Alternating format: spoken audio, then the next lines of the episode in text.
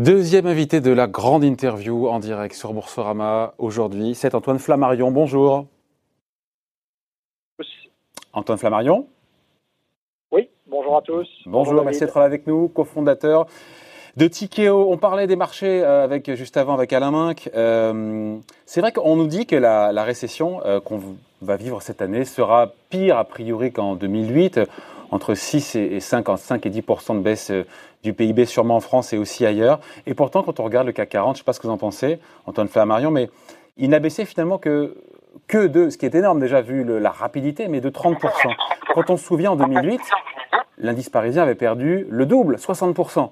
Pareil au moment du krach boursier de 2000. Il n'y a pas un excès d'optimisme des marchés? Je me trompe complètement là? Notre vision est que les marchés étaient très très élevés et très très hauts, avec des multiples quasiment jamais atteints, et c'est vrai partout dans le monde. Donc aujourd'hui, effectivement, les bourses européennes ont perdu ont baissé d'un peu plus de 20%, mais la bourse chinoise est à moins 9, le Nasdaq est à moins 17. Donc en fait, même si ça a été très violent au cours du mois de mars, effectivement, on peut anticiper que les bourses et les valorisations des sociétés sont toujours très élevées au regard d'une récession éventuelle assez forte. Et ce qu'on peut penser, en tout cas quand on voit par exemple les chiffres outre-Atlantique du chômage, c'est que la récession sera sans doute très très forte. Maintenant, se pose la question de la reprise, mais on pense de notre point de vue que les marchés actions sont sans doute très surévalués encore. Pardon, que les marchés, on vous entend pas très bien, que les marchés actions sont quoi? Ah, petit problème de liaison. Que les marchés actions sont, Antoine Flammarion, sont toujours très surévalués. Ah, décalez-vous un tout petit peu, on me dit en régie, pour que ça... Très survalorisé. Donc, c'est-à-dire qu'en fait, et ça revient à ce que vous dites, je lisais l'interview du stratège de Goldman Sachs qui disait que les chutes de profits ou de dividendes sont pas bien intégrées par les marchés actions. C'est votre sentiment aussi, hein?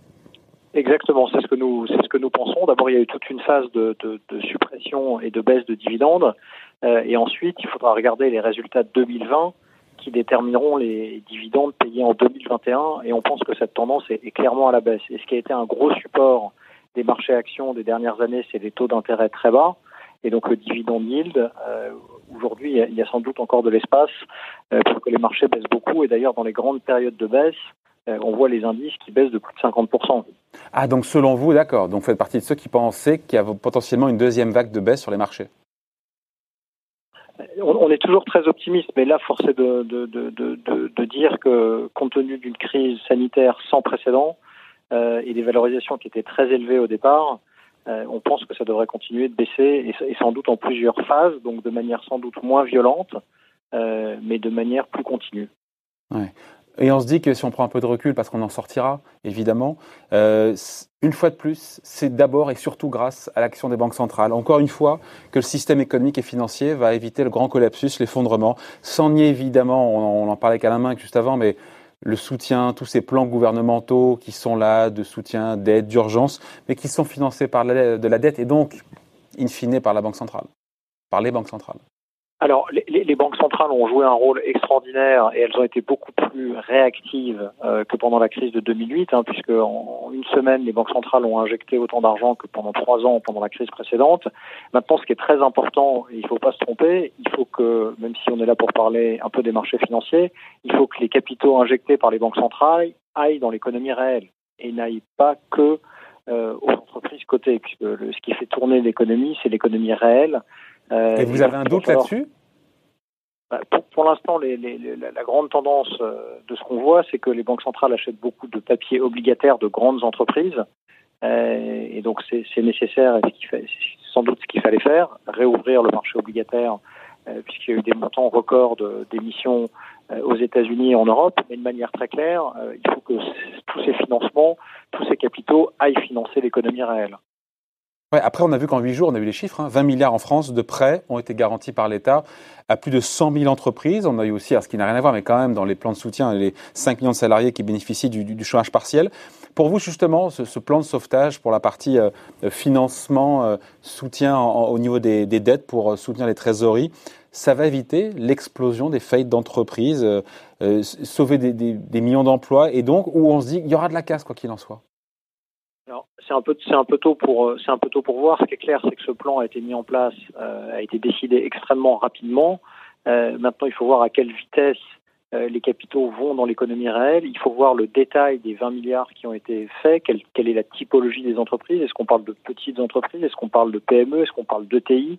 Ou est-ce qu'on parle de plus grosses entreprises? Puisque, encore une fois, ce qui est important, c'est que l'économie réelle soit financée. Donc, pour l'instant, il n'y a pas de statistiques disponibles sur le détail des financements, mais il y aura forcément nécessairement de la casse, puisqu'on revient quand même d'une période de 10 ans avec des bulles multiples.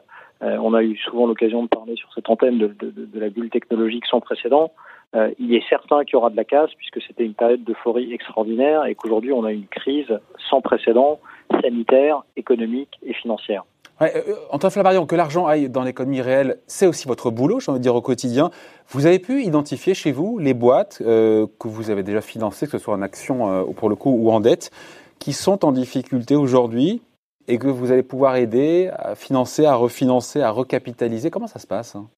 Alors, il y a plusieurs phases. D'abord, il y a effectivement un état des lieux qu'on a lancé maintenant dès le début de la crise, puisqu'on a la chance d'avoir des bureaux en Asie, Singapour, Séoul et Tokyo. Donc, on a vu le virus arriver, si je puis dire. Donc, on a fait beaucoup de travail sur les trésoreries, les prévisions des entreprises. Donc, on a déjà identifié des entreprises qui auront besoin d'être soutenues, certaines un peu plus que d'autres.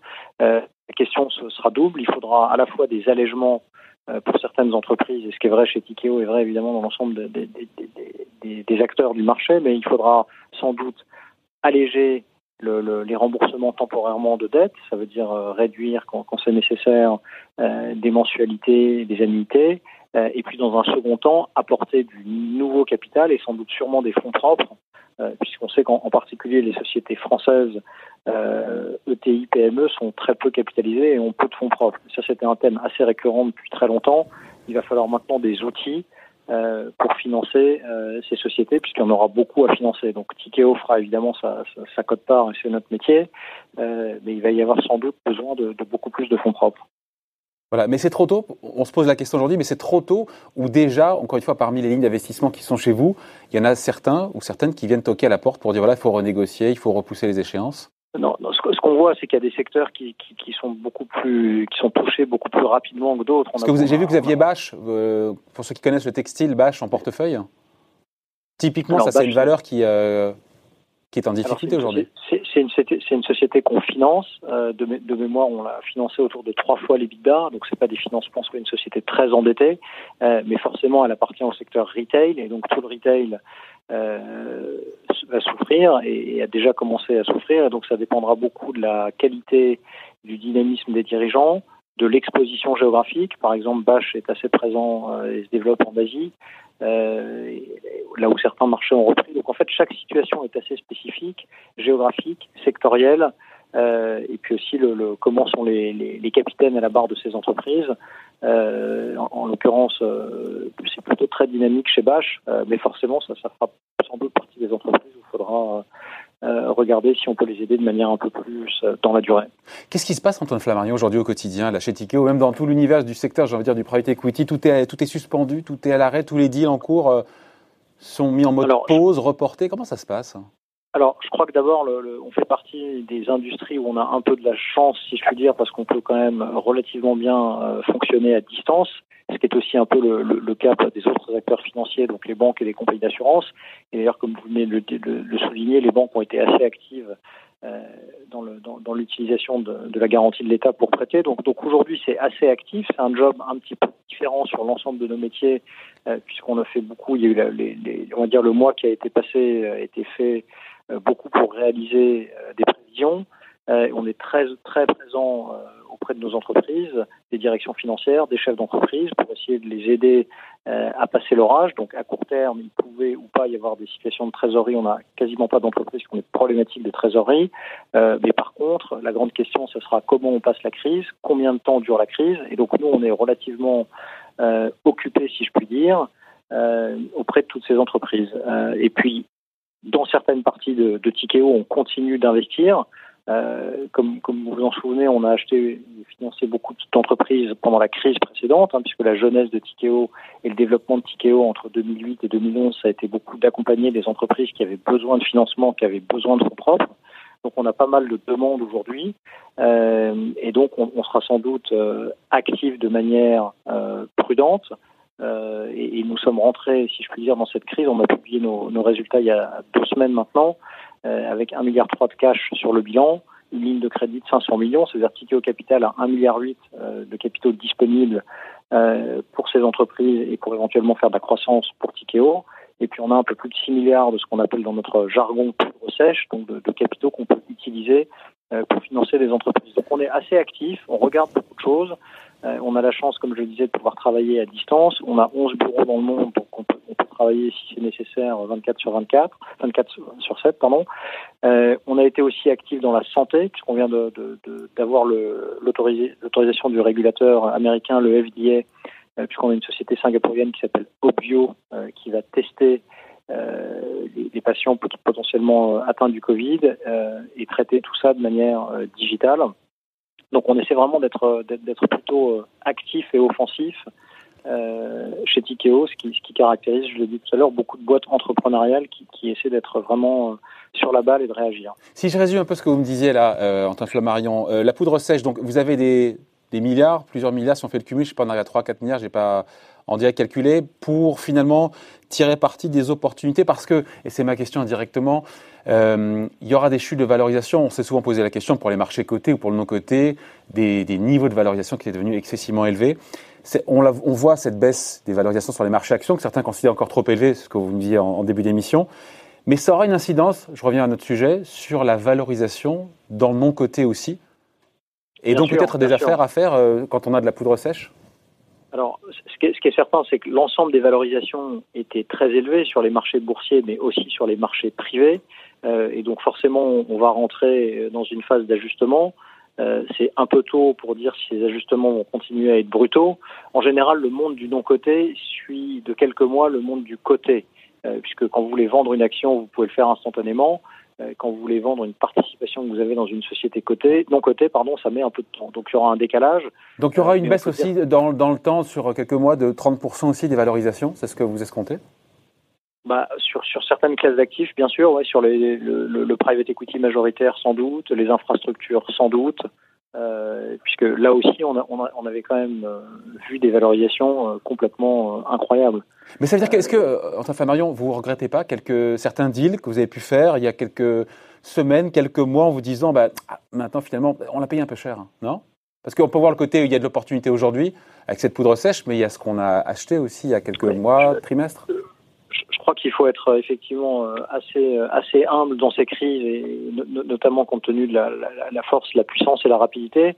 Ce qu'on peut dire, c'est que, et ça je crois qu'on a eu l'occasion vraiment de le dire plusieurs fois, et d'ailleurs ça doit se voir dans notre cours de bourse qui n'a quasiment pas bougé depuis le début de l'année, on a été relativement prudent dans les 24 derniers mois, donc ça veut dire on a levé beaucoup de capitaux et on a investi moins, on a vendu beaucoup d'actifs, puisqu'on a vendu par exemple juste avant Noël notre immobilier à Blackstone, on était dans l'équivalent de WeWork en Asie qui s'appelle Justco, qu'on a vendu à GIC, on a accompagné une très belle société qui s'appelle DRT, ça vient d'être annoncé qu'elle a été vendue à une société suisse qui s'appelle Firmenich, donc on a essayé plutôt de se concentrer sur nos levées de capitaux, vendre des actifs, et on a été relativement calme sur les investissements. Je crois que vraiment, on l'a dit. Et d'ailleurs, vous étiez plutôt vendeur qu'acheteur, ça veut dire qu'en fait, vous étiez un peu dark dans votre scénario en disant que à tout moment, la conjoncture pourrait se dégrader, les niveaux de valorisation sont élevés, et quand c'est haut, mieux vaut vendre. C'était ça là. Je ne sais pas si dark est le bon terme, mais en tout cas, ce qui est clair, c'est qu'on a dit, et vraiment on l'a écrit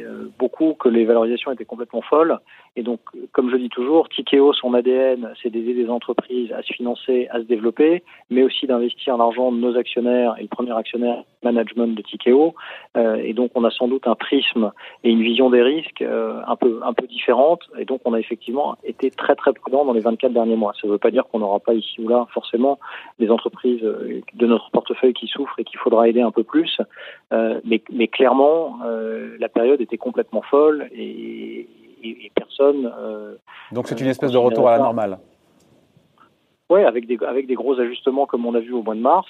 Il y en aura d'autres, peut-être avec moins de force, mais dans la durée, on ne voit pas comment des économies, si on prend le cas de l'économie américaine, plus fort, inscription hebdomadaire au chômage en 82, 800 000 emplois.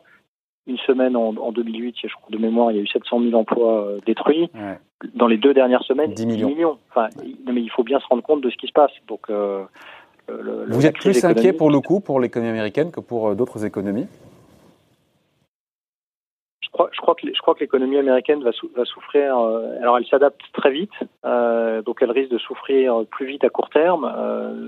Mais quand on voit je parlais de le principal mot de ces crises économiques et financières, c'est le levier. Et quand on regarde le levier qu'il y a dans les différents systèmes, l'endroit où il y a le plus de levier, c'est bien sûr les États-Unis. Je donne par exemple un chiffre, il y a 1,3 trilliard de auto loans, c'est-à-dire les gens qui achètent leur voiture en empruntant, 1,3 trilliard. Donc tout est très leveragé. Le marché immobilier américain va beaucoup souffrir. Donc on pense que l'économie américaine sera sans doute plus volatile. Ça a l'air pour l'instant, mais c'est peut-être un peu tôt, plus résilient en Asie. Et différentes dynamiques dans les différents pays. Enfin, on voit qu'à Taïwan, en Corée, en Chine, ça a l'air de se stabiliser et de repartir un peu. Et ensuite, il y a l'Europe qui sera à géométrie variable. Mais comme on met toujours beaucoup de temps à s'adapter, et donc ça sera la sortie, par exemple, pour nous, dans nos économies d'Europe continentale, de la sortie du confinement. Et c'est très clair, la reprise économique, après la forte décélération qu'il y aura, dépendra de la sortie du confinement. Et est-ce qu'on y arrivera avant l'été, après l'été? C'est pour ça qu'il y a encore beaucoup de boulot. Mais comme vous l'avez très bien dit, les crises sont passagères, et donc forcément il y a un avant et un après, et il faut être en situation d'être plutôt offensif, de trouver les bonnes entreprises qui vont sortir et qui vont se développer plus rapidement, se redévelopper plus rapidement, et ça sera aussi beaucoup d'opportunités, c'est certain. Bon voilà, merci d'avoir été avec nous. Antoine Flammarion, donc cofondateur de Tikehau, invité de la grande interview en direct sur Boursorama. Merci beaucoup, bonne journée. Merci à vous, merci David.